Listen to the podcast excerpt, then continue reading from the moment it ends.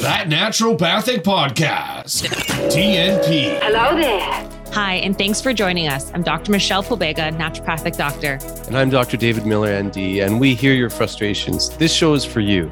This show is for you if you're feeling like your current healthcare strategy is not getting to the root cause or the underlying reasons for your health. This show is for you if you've been told that you're fine, but you definitely don't feel very well. This show is for you if you're walking out of your doctor's office with one, two, three, four, or even five medications without any mention of diet, lifestyle, or a long term game plan. This show is for you if you've got several specialists taking care of you, but no one is really putting all the pieces together. This show is for you if you believe that health should be part of healthcare. These problems have solutions. We know it, Our patients know it. and we want you to know it. Naturopathic medicine is the solution that you should know about. Welcome to another episode of that naturopathic podcast. Dr. Dave, Dr. Michelle, NDs here. What's up? Hey Dave, how you doing today? Good, good. Good. Net positive these days, Michelle. Net positive. Always, always a plus, always a bonus to be net positive. It oh my god. It is.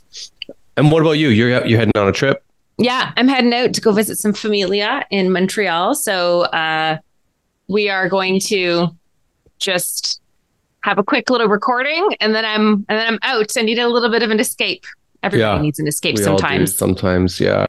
Okay, so um, we are going to talk about um, some analogies that we use in clinic today, and uh, doctor means teacher, and I find analogies are possibly one of the greatest ways to teach, and it's one of the greatest ways, to, I guess, to learn from the other. Uh, the other side. I, I was. I remember reading about um, whoever the guy made up uh, astrophysics. The basically the guy who did astrophysics first. He tried. He was like, "There's this force. It's sort of like magnetism. The closer things are, the more the pull is between them." And he was talking about gravity. And so, what he did to try and understand something is make analogies to thing that we, things that we understand uh, as well. So, Yeah. uh, I wanted to share one really important one. I, I use like every day, multiple times in clinic, and uh, you laughed at me, rightfully so, because it has to do with the stomach, which is hilarious, right? Uh huh. Classic Dave Miller. Yeah, I know, but whatever. I mean, I'm gonna I.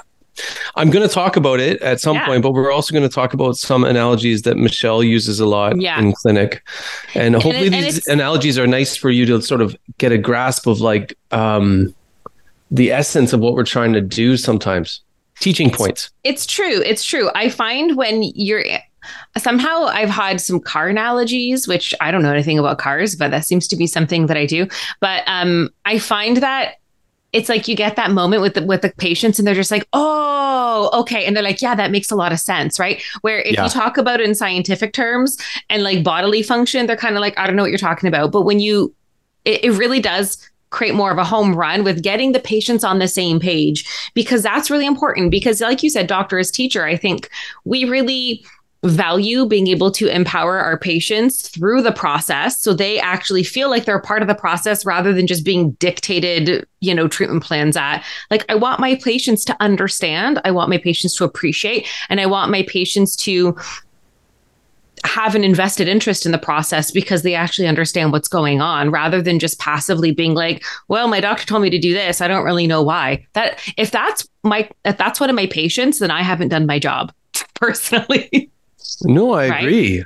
I agree, Yeah. and I often think in these um, maybe as a self-confessed sort of right brain thinker, I do think in these ways more so than the linear deterministic left brain ways, which I love too. They're very valuable. They're very, very valuable. But I do think more in these sort of right brain analogy ways. So um, I'm just we're just going to share kind of how we we think of some things a bit. So yeah you Um, want to start kick it off with yours because no, you're, you go you go first. And I'm going to go. I'm going to sandwich in the middle. you're the meat I'm the meat. sorry vegans dave's the meat Hit Dave us, hit meat- us with, Dave hit the us meat with the mil- buns. dave the meat miller I'm hit us with the buns. Make it a Um, triple decker sandwich. Let's they're go. gluten they're gluten free buns. Um, so sometimes when I have a meet and greet with a client and I'm trying to help them understand how naturopaths work, I want them, I want people to have more of an idea as to what they're investing in before they make a commitment because I want to make sure we're on the same page and Yeah. that they are ready to invest in the way that I would like to teach them to invest in their health again. And sometimes I find people come to naturopaths with a bit of an allopathic type of approach and they just expect a pill for their problem because that's how we have been taught in society that you don't have to really like worry about your health until it gets grossly out of control. Then you go to the doctor and you get a pill and everything is fixed, which is far from the truth. so yeah. when I tell people, wouldn't um, it be um, nice though? Yeah, wouldn't it be nice? I, I often say things like a big difference between ourselves and and standard Western medicine is in general, this is not every case scenario, but in general, I find that they tend to be more siloed where you have a skin problem, you go to the skin doctor. You have a heart problem, you go to the cardiologist. You got a gastrointestinal problem, you go to a gastroenterologist. Where it's almost as if they they view the body as like separated parts. And by doing that, we do a huge disservice. We end up going more into symptom palliation when you're doing that because you're almost like dissecting things and not getting to the real meat and potatoes of things. Um, and you're not really getting to the real root issues. So you, I think a lot of times people get more symptomatic type alleviation band-aid slash approaches or band-aid approaches not always band-aids but you know if someone goes to the skin doctor and they get corticosteroids because they have eczema i feel like that's just suppressing the symptoms back into the body but it's not really addressing why the eczema showed up in the first place. So i usually like to say when you start treating symptoms it's almost akin to if you're driving your car and the gas light comes on do you just put a sticker over the gas light and feel like you fixed the problem and most people are like, well, no. And I was like, well, why would you do that with your health then? Right. My my job is to help you get to the gas station, fill up your tank, pay for it, and actually address the real problem, right? Band aid solutions, symptom relief solutions don't really address what really needs to be addressed. They might feel like sub like on a on a conscious level because you can't see it anymore or you can't feel it you've you've you've alleviated things. But more often than not it just pushes the problem deeper into the system or it just changes how it's going to show up for you and it hasn't really dealt with the underlying real real issues.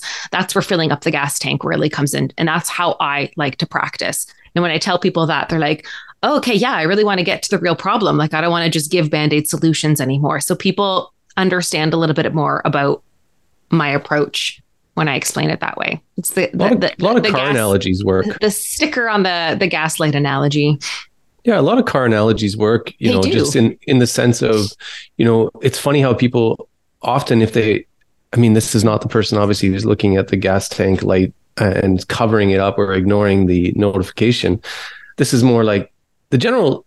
I'd say consensus is that most people understand if your car is like making noise like little rattles and noises or it's due for an oil going. change or due yeah. for a service like we're pretty good at going and sort of addressing that problem while it's a small sort of symptom yeah. before waiting till the wheels fall off right you know? or they or they just know that they're like oh it's time for my oil change i got to go do that like people take mm-hmm. better care of their cars than they take care of their bodies yeah that's the bigger analogy yeah, like, yeah. And, and naturopathic medicine wants to help you sort of uh, come into the shop before things get uh, really bad.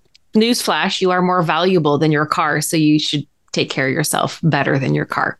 I just love my as, car though. Just, I mean, love your car, but love yourself just as much, if not more. That's all I'm trying to say.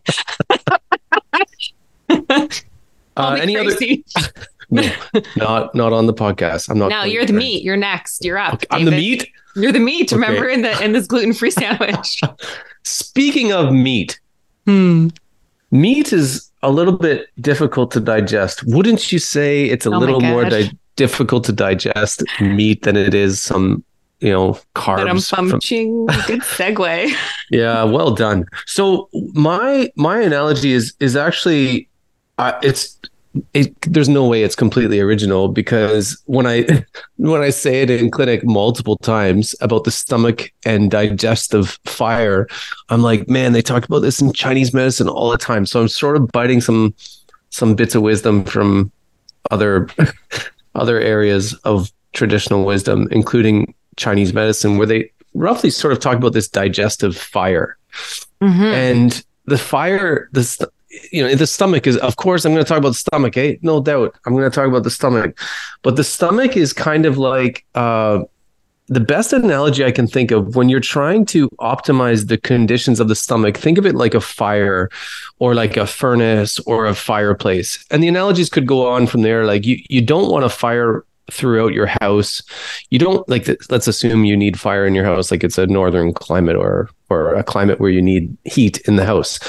You don't want a fire open fire just like in the middle of the house. You don't want no fire because you'll freeze to death. What you need is a fire which is in an enclosed sort of controlled uh controlled zone right hmm. and you, you mm-hmm. control the amount of you know air that gets in and and it produces heat but is not rampant throughout the house so that incorporates the idea of the stomach having a structural hmm. component. This you need to have the structure of the stomach good. You know like if if the if the valves of the stomach or the container of the fire are uh perforated or ulcerated or non-functioning in terms of their ability to control contents in and out that's not a very good fire. And you wouldn't want a fireplace like that in your home. You need a door on the fire that closes properly and then um, and then we can talk about the contents of the fire. So you know think you just you can almost follow your intuition. Like if you look at a, a plate of food and you think that looks like it would be more difficult to digest than you know carbs or like some sugar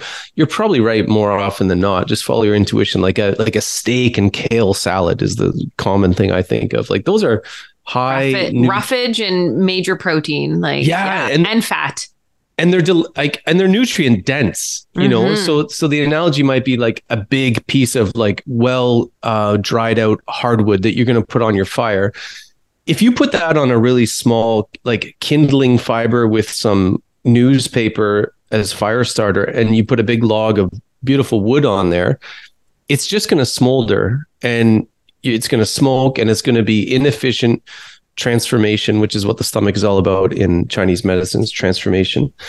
Um, so you don't want to have a crappy little kindling fire because even if you put good wood on it, you put like a really good piece of fuel that's supposed to give you heat and light, or in our case, we're going to look at like the hardware of nutrition. If we want to extract that properly, we need a fire in the stomach that is strong and contained and controlled and we can turn it up when we want and turn it down when we want which includes you know turning it up during eating time which is why I give betaine HCl to almost everyone during eating time to improve and stoke the fire when we need it. And then we leave it overnight. We let it cool down overnight. That's what you do when you have a fire. You sort of let it burn and then you let it come down overnight. And the stomach does that that too between meals. It's not always at a pH of one, but you need to have this strong combustible like ability to combust if you compare it to a, fire in the stomach. If you don't have a strong like incinerator stomach, you will not be able to break down foods. And I'm just starting to learn all this sort of sequelae that happen when you don't break down foods properly. Mm. Um, so yeah, I, I mean, I'm always focused on the stomach, as you know, and you know, rightfully laugh at me. But rightfully so. And as and as someone who has suffered from low stomach acid and chronic digestive issues, I can attest to how important optimal stomach function is. Personally, I can attest to this. what do you What do you think of the the fire? What's what's your um what's your response to the fire analogy, Michelle? Got any additions to it? No, I think that was pretty good. I I, con- okay. I concur. no, I think it's I think it's good, and I think that I um this is a big conversation as well is that people again are often looking to the symptoms and not what's causing the symptoms.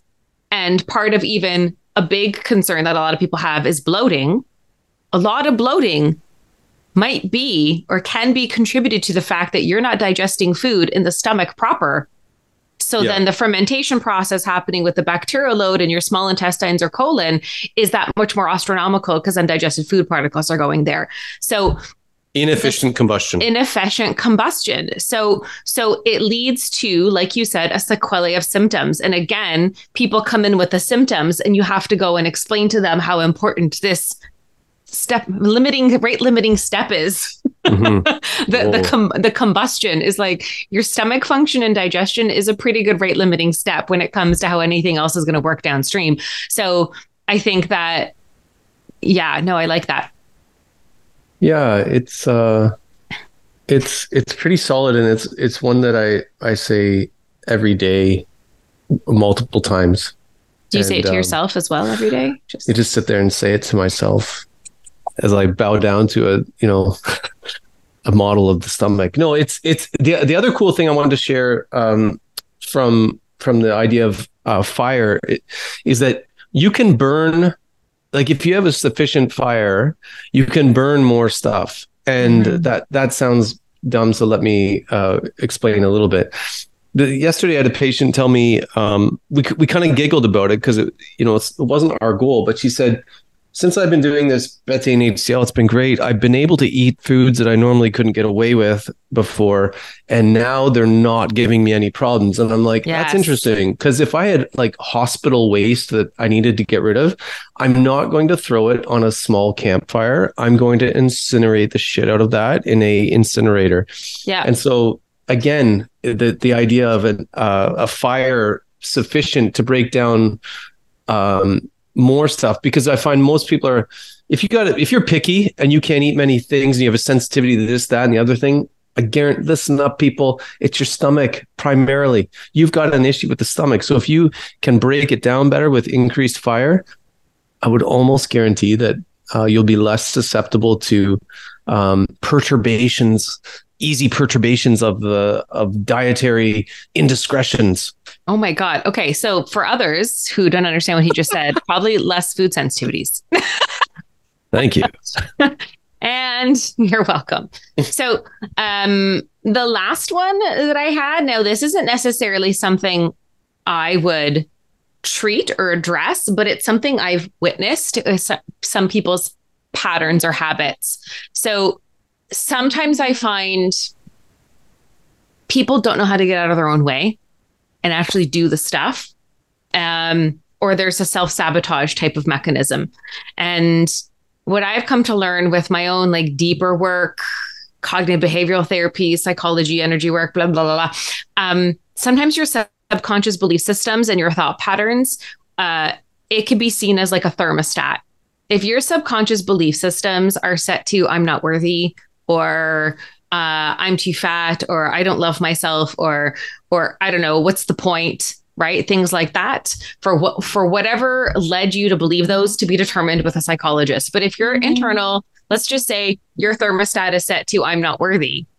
Sometimes i have found that people who have that type of narrative inside of them they start doing the work with me but they find a way to stop doing the work they're easy to fall off the habit and it's hard to get back on track.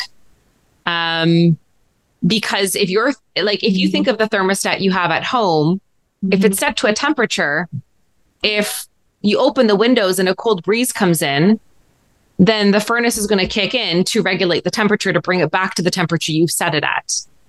If you have it at a certain temperature mm-hmm. and something hot comes through the furnace is going to come off and maybe the AC is going to turn on to regulate the temperature. Same with your subconscious belief systems. If your subconscious belief system thinks you're not worthy, then you might start telling yourself when you start doing things that are good for you, your subconscious belief system's like, that doesn't feel safe because I'm not worthy of this goodness. So let's start changing our habits to sabotage this process.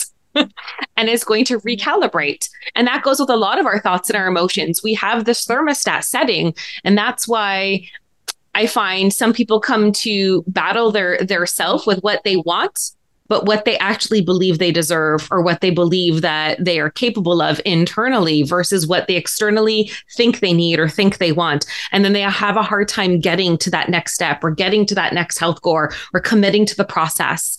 And I find it sometimes it's because of sub this subconscious belief system. And it's like a thermostat. It's always going to find a way to bring you back to what you feel safe at, even if that is detrimental to you long term. And that's why I recommend often people work with someone who can help them unpack those subconscious belief systems, begin to shift them, begin to transmute them, do the healing so that you can start stepping more into your power rather than living in these like outdated belief systems that were probably generated. I don't know, most people say between the ages of zero to seven, which as a 40 year old person like myself, those are completely out of context and no longer serve me. so The, thermostat, is a beauty. Yeah. I like it. Yeah.